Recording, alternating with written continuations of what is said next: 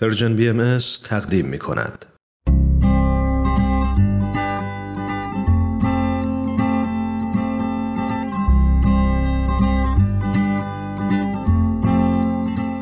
پاراگراف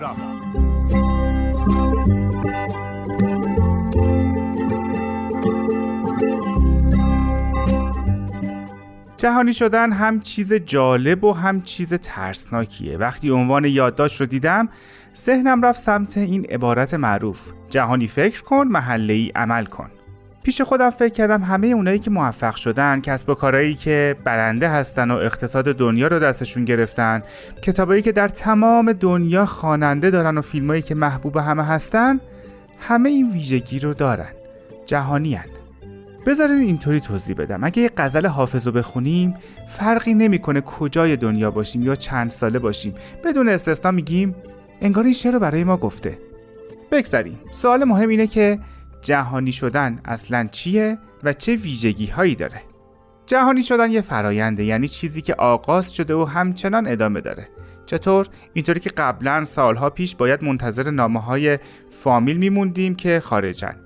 همراه نامه چند تا عکس از خودشون میفرستادن و می‌رفت تا مدت ها بعد. اما الان فقط لازمه یه دکمه رو بزنیم تا ببینیم همین حالا کجان و چیکار می‌کنن. خب اما این فقط یه بخش ماجراست. این جهانی شدن می‌تونه چیزای بهتری هم همراه خودش بیاره. اینطوری که ما می‌تونیم مرزهای بینمون رو برداریم. مرزهایی که سالها باعث درگیری و جنگ بودن. می‌تونیم فکرها رو تغییر بدیم. اون تعصبهای مسخره ای که جلوی پیشرفت ما رو گرفتن.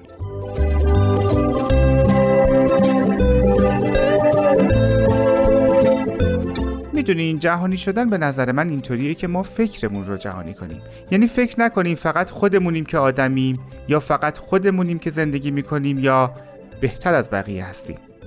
خوبی جهانی شدن اینه که من بقیه مردم دنیا رو می‌بینم. حتی شده از پشت صفحه کوچیک تلویزیون.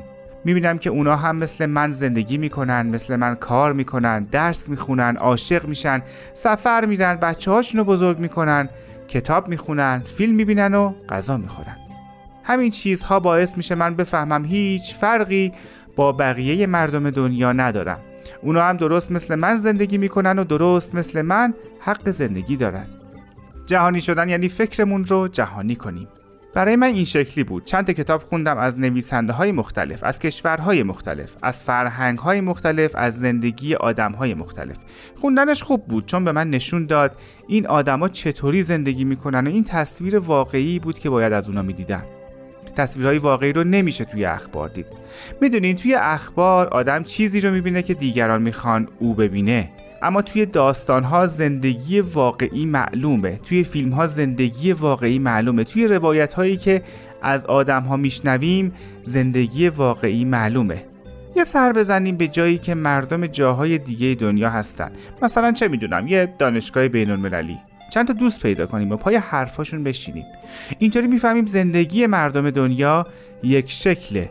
آسمون هر جا همین رنگه. اینطوری می‌فهمیم که تمام عالم وطن ماست و هر جایی که پا بذاریم زندگی ادامه داره.